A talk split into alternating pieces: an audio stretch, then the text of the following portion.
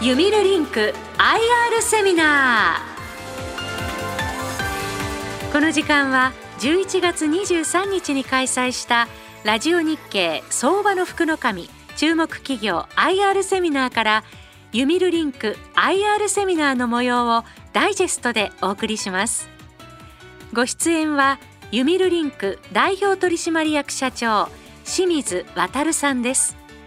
この番組は証券コード4372東証グロース上場ユミルリンクの IR 活動の一環としてお送りします。法人向けにメッセージングソリューション Q ノートを提供するクラウド事業者です。大手企業を中心に2000を超える導入実績を有しメール SMS の送信数は国内最大規模となる月間69億通に上ります。それでは清水社長よろしくお願いいたします。ただいまご紹介に預かりましたユミルリンクの清水と申します。えー、私どもユミルリンク、北欧神話に出てくるユミルという巨人、これがあの天地創造のシンボルと言われているんですけれども、そのユミルとリンク、これを作った造語でございます。で、社名にはつながり、まあ、インターネットを使ったつながり、こういったものを作っていきたいという思いが込められております。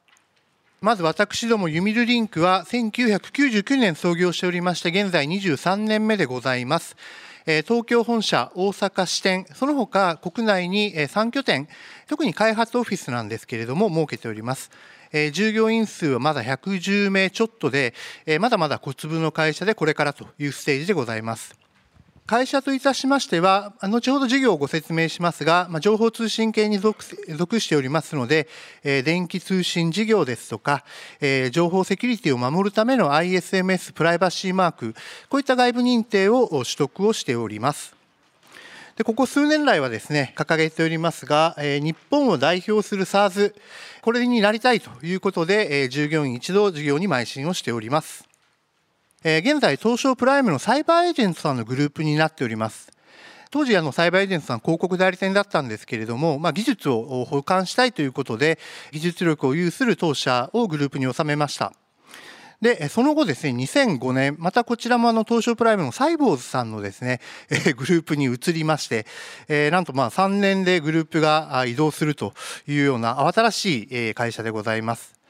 その後、現在ですの親会社である iTech 阪急阪神というのは2006年に資本提携、これマイナー提携なんですけれども、いたしまして、えー、事業の方、いろいろ進めてまいりまして、2011年には、サイボーズの株式が現在の iTech 阪急阪神、関西の鉄道グループですね。こちらがあの株式を、過半数を保有することになりまして、えー、阪急阪神東方グループというグループに入っております。で、その後、事業いろいろと再編等を行いながらえ、2021年、昨年9月にですね、東証マザーズにえ上場をさせていただきました。でえ、私どものですね、資本の変遷と業績っていうのは非常に密接に結びついておりまして、創業から、まあ、サイバーエージェントのグループになって、グループのシステム開発等っていうことを行いながら売り上げを伸ばさせていただきました。で、また、えー、いろんなシステム開発に合わせてですね、ネットワークサービスですとか、現在の主力サービスであるメールのサービスですとか、いろんなサービスを立ち上げて、売り上げを拡大していったんですけれども、えー、2007年頃ですからね、実質債務超過に近いような状況になりまして、えー、財務改善が必要だという、まあ、経営判断を行いまして、経営体制の刷新、えー、財務改善、えー、こういったものをですね、2008年以降取り組んでおります。え、2012年頃ですかね、え財務改善が終わって、え現在はこの SARS 事業によって、え収益を伸ばしているという過程でございます。昨年度の売上が19億ぐらいとまだまだ小粒ではあるんですけれども、これからも成長していきたいと考えている会社でございます。で、え事業の概要でございますが、えメッセージングソリューション事業という定義をしております。これはですね、法人が消費者に向けて、インターネットを使って情報を提供したり、情報を収集したり、分析をしたり、こういったことをですね、行うソフトウェアを開発し、主に SaaS と言われる形式で企業様に提供しております。どういった製品があるかというところなんですけれども、一番この主力がですね、 Cuenote FC というメールの配信サービスとなっております。これがあの大規模高速配信性能とマーケティング機能っていうものを持ち合わせておりまして当社売上の65%ぐらいを占める主力製品となっております。後ほどあの大規模ってどれぐらいっていうところもご説明させていただければと思います。で、真ん中にあるのもメール製品なんですけれども、こちらはですね、企業様の既存のシステムと連携する形で、企業様が送られるメールを円滑に、まあ、迷惑メールとかならないように送り届けるというメールの製品でございます。で、えこちら、 Cuenote SMS っていうのが、え2019年からサービスを開始しておりまして、現在一押しなんですけれども、まあ、ショートメッセージですね。例えば、あの、家具の購入された方に、え何月何日に配送に伺いますですとか、えあなたの認証コードはこれですっていうような形で、通知がショートメッセージで来ることあるかと思いますけれども、ああいった、え製品を企業向けに提供しております。その他アンケートのサービスですとか、気象庁の気象情報と連携し、従業員の方だとかの安否状況を確認するような安否確認サービス、こういったものを提供しております。で私どもあの自社でソフトウェアを開発して、えー、もう100%自社で開発しているんですけれども、提供方式といたしましては、SaaS と言われる、えー、サービス、お客様にま利用していただいて利用料金をいただくようなサービスモデルと、オンプレミスと、ちょっとややこしい言い方なんですけれども、ソフトウェアのライセンスをご購入いただく、買い切っていただくような形式の2つのパターンでサービスを提供しております。ただ、どちらが多いかと言いますと、圧倒的にこの SARS と言われるサービスモデルが多くございまして、95%の売り上げがサービスモデルとなっております。で、この SARS と言われるサービスモデルなんですけれども、非常に利用いただく方はですね、初期投資を抑えながら、目的となる機能ですとか、そういったものを使うことができるんですけれども、提供者側、私ども、ベンダー側もメリットがございまして、1点目はですね、継続して利用いただく率契約更新をですね、しっかりといただくことによって、収益がどんどん積み上がっていくというのが1点目のメリットでございます。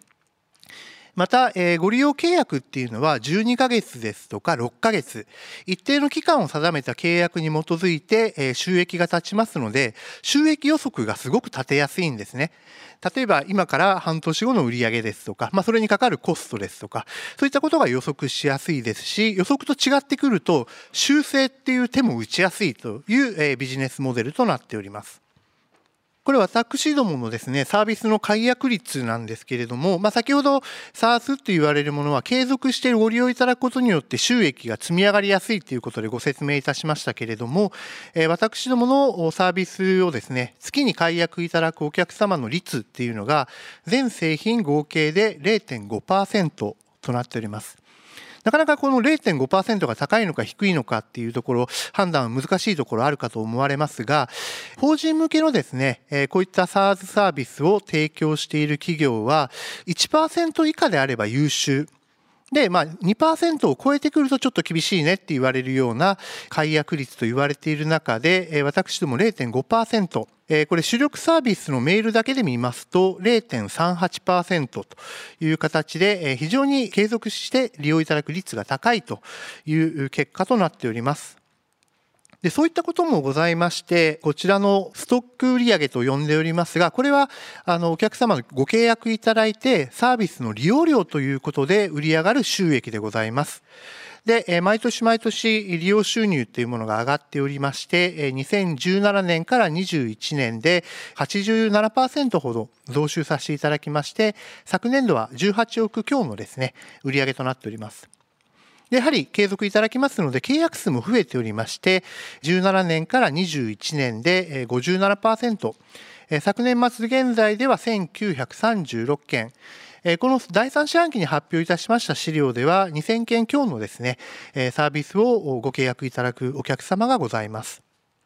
で、えー、現在ですね、このサービスの利用売上と一時的な売上も私どもあるんですけれども、えー、その比率を比べますと、サービスの利用売上、継続性の高い売上が98%を占める高い比率のベンダーとなります。まあ、の最近でもですね SARS 事業者様っていくつかあの注目されるような会社様あるかと思いますけれども実は私ども2003年からこの SARS っていうビジネスモデルをやっておりましてこのストック型サービス利用売上を積み上げるっていうことをですね非常に注力してまいりましたので国内におきましても98%これは非常に高い方ストック型の利用料の売上の占める割合としてはは高い事業者になるかと思います。で、え、私ども先ほどいくつかのサービスをご紹介いたしましたが、え、メール系の売り上げが83%で、え、ショートメッセージの売り上げが14%その他3%、え8割強がですねメール関連のサービスによる収益となっております。でここでよく皆様からあのご質問ご指摘いただくんですけれどもメールって伸びてるの？っていうふうにあのよくご質問いただくんですけれども、え、実は伸びておりましてこちらはあの ITR さんというところがレポートされている市場予測なんですけれども、え2020年180億であった市場が2025年261億と年間平均7.7%で成長していくというえ予測がされております。で、え実際にあの、なんで伸びてるのというところなんですけれども、まあ、例えばあの、皆様もメールのほか、例えば LINE ですとか、えー、Facebook ですとか、Twitter ですとか、いろんなこの情報の受領手段っていうのをお持ちだと思うんですけれども、えー、一つのアンケートとして、チャンネル、例えばメール、ショートメッセージ、LINE、アプリ、えー、こういったものの中でですね、例えばメールはセールスですとかクーポンなどの情報を受け取りたい。もしくは会員限定の情報を得たいというこのチャンネルとして非常に評価を得ております。具体的にはですね、例えば LINE なんかですと、企業から来ると、ちょっと来ないでほしいねっていうような、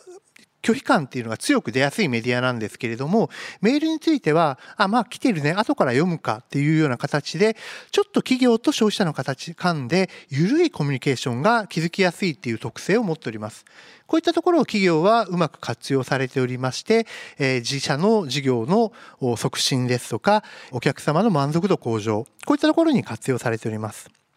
活用の事例なんですけれども、やはりあの販売促進ですとかプロモーション、えこういったお客様が非常に多いんですけれども、その他にもですね、こういった IR がありますということの通知ですとか、流通業ですとか、まあ、来店促進ですね、えいついつイベントを行います。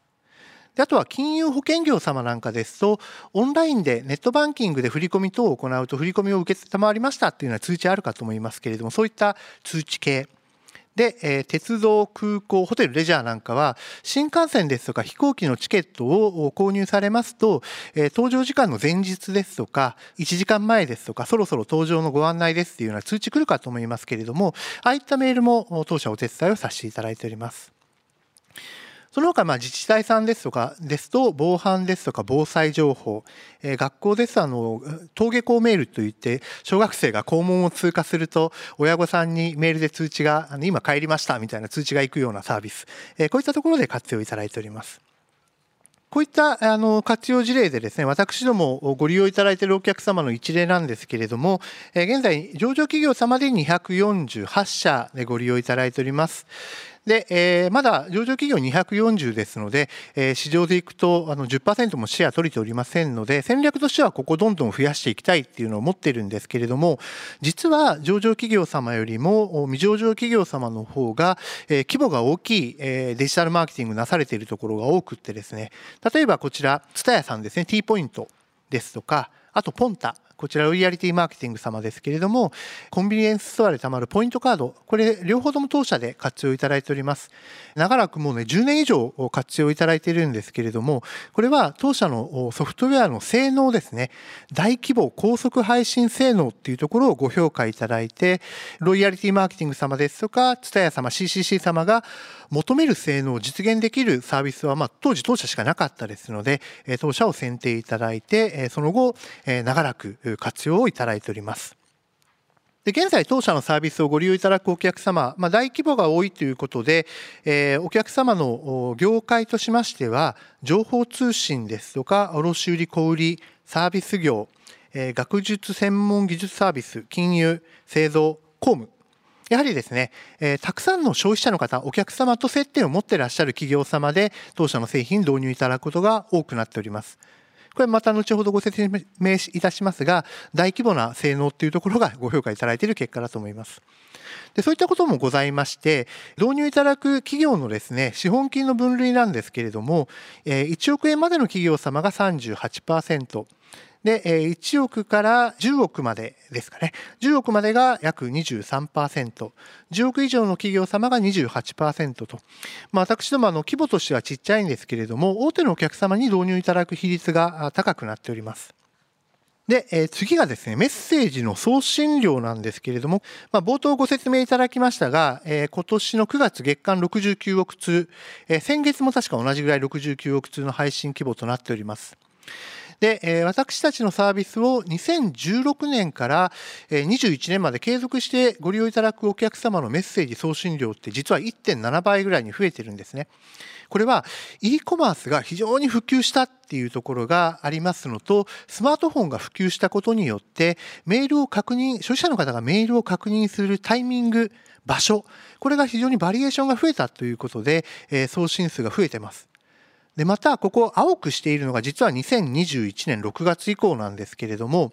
えー、ウィズコロナって言われ始めた頃から急激に伸びております。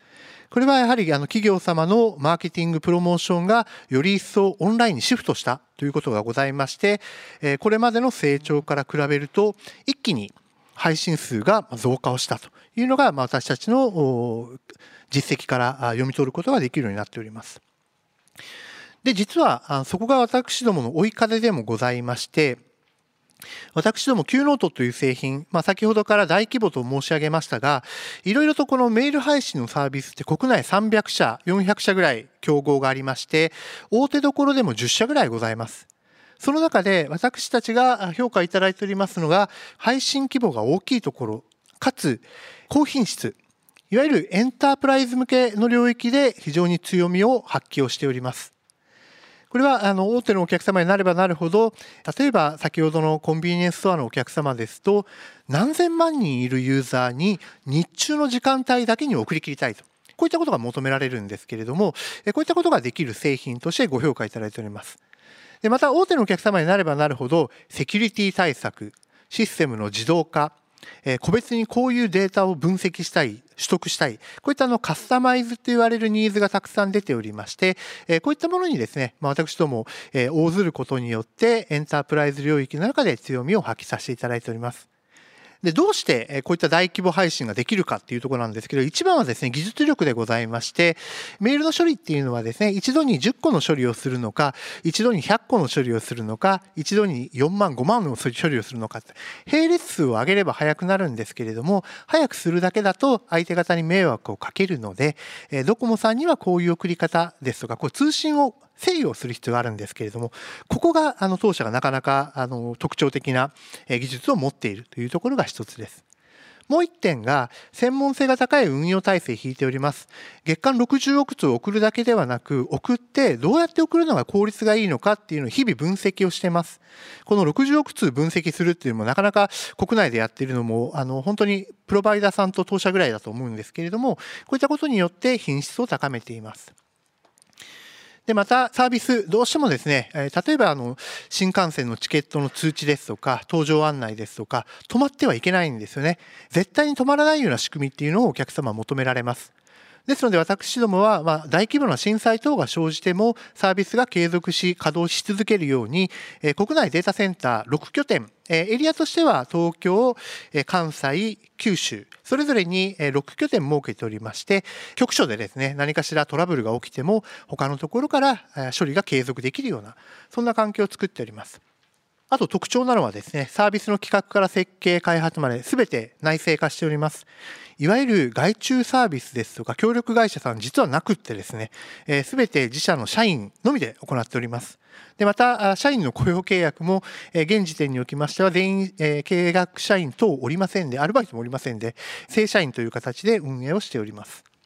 先ほどあの従業員すべ、て正社員で社内で内政と申しましたが、えー、そういったところがあの当社のコストの構造に色濃く現れておりまして大半がですねコスト人件費でが占めます。やはりまあ情報サービスの会社ですので人件費多いんですけれどもそれ以外もですねサーバーデータセンターの契約料金原価償却費あとは地代家賃。この辺りがですね、当社の原価のトップ4になります。まあ、その他っていうのは合算してるんですけれども。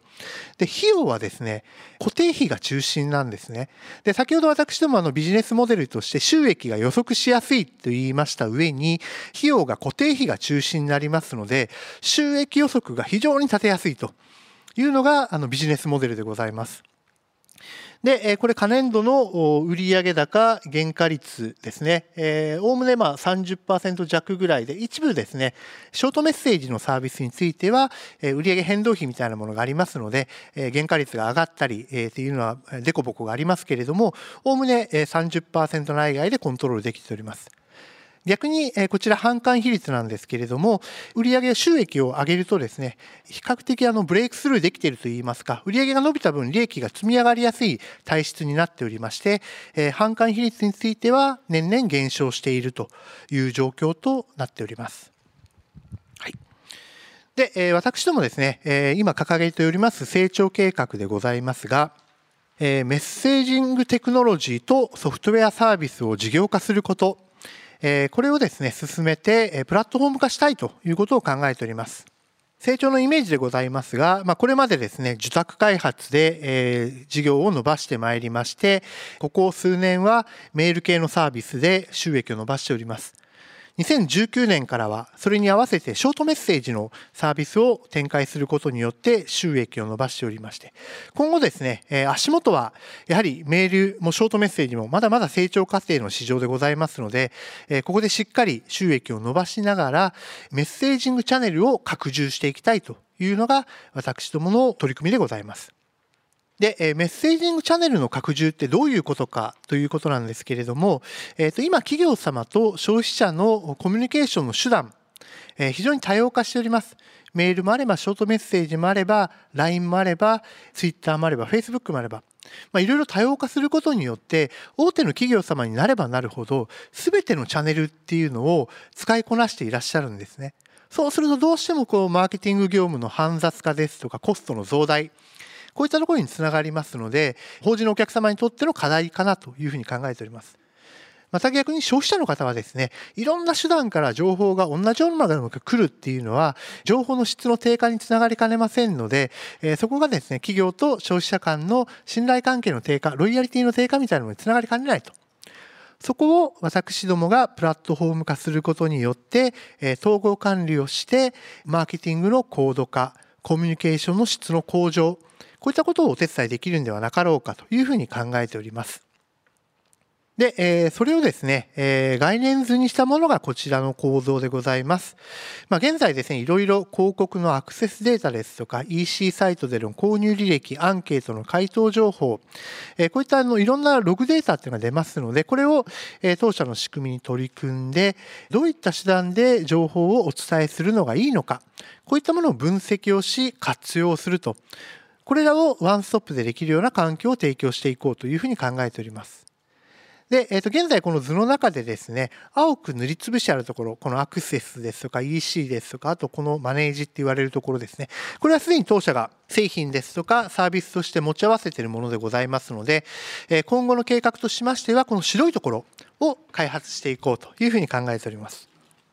で、えメッセージングプラットフォーム、実はあのメールの市場が、えー、こ2021年190億、ショートメッセージの市場が130億、で、当社の売り上げが19億なので、まだまだここで頑張りなさいっていうふうに市場からもメッセージいただくんですけれども、さらにはですね、プラットフォーム化いたしますと、えデジタルマーケティング市場に食い込めると考えておりまして、約1700億強のですね、市場の中で戦っていけるんではないかというふうに考えております。で、えこれがですね、本年、え2022年12月期の業績予想でございます。え簡単にご紹介いたします。えこちらがの第3四半期の決算の資料でございますが、え第3四半期といたしましては、昨年の同期間から比べて15%増収の16億、営業利益については28%増益の3億7000万円強という実績でございます。今期基礎にお示しをいたしました収益予想がですね、売上21億7500万円。3クォーター終了時点で進捗率74.6%の16億営業利益につきましては、当期4億7000万円の予想に対しまして、3クォーター終了時点で3億7000万円と、まあ、79%の進捗と、今のところ、あの、堅実に伸長しているという状況でございます。簡単ではございますが、あの当社の事業と概要ご説明をさせていただきました。ありがとうございます。清水社長ありがとうございました。藤本さんいかがでしょ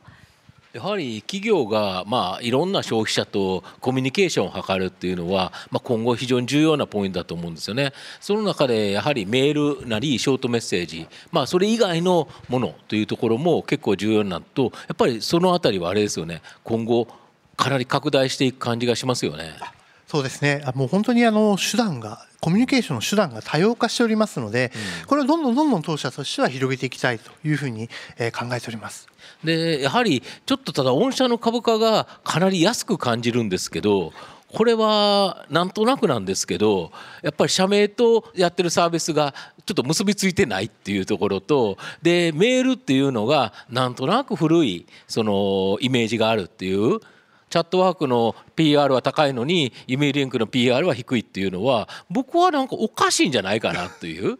あのユミルレンクさんって高収益でで今後の成長性考えたら僕大して変わんないと思うんですよね正直なこと言うと両方とも伸びると思うんですけどあのなのになんでこんなにっていうところは逆に言えばビジネスチャンスっていうか投資のチャンス投資っていい会社を買うのが投資じゃないんですよね。やっぱりそれがみんなに分かってもらってない状況ここで買うっていうのが重要なポイントだと思うので逆に言えば今マーケットの評価とユミリンクさんの実力の評価がちょっと違っちゃってるところは逆にチャンスじゃないかなっていうふうに思いますね。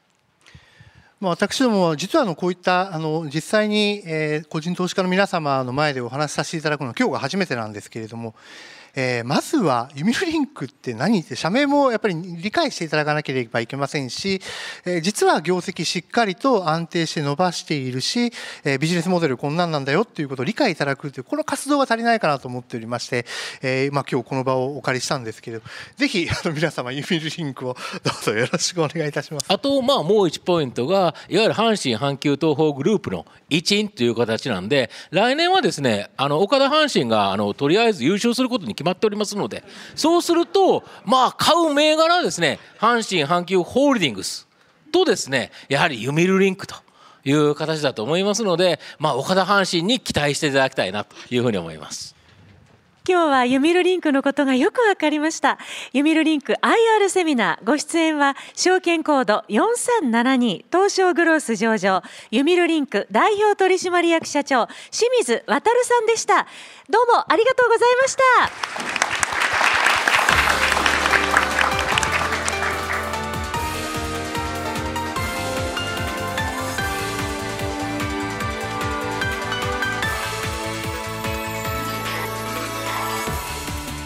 ユミルリンク IR セミナ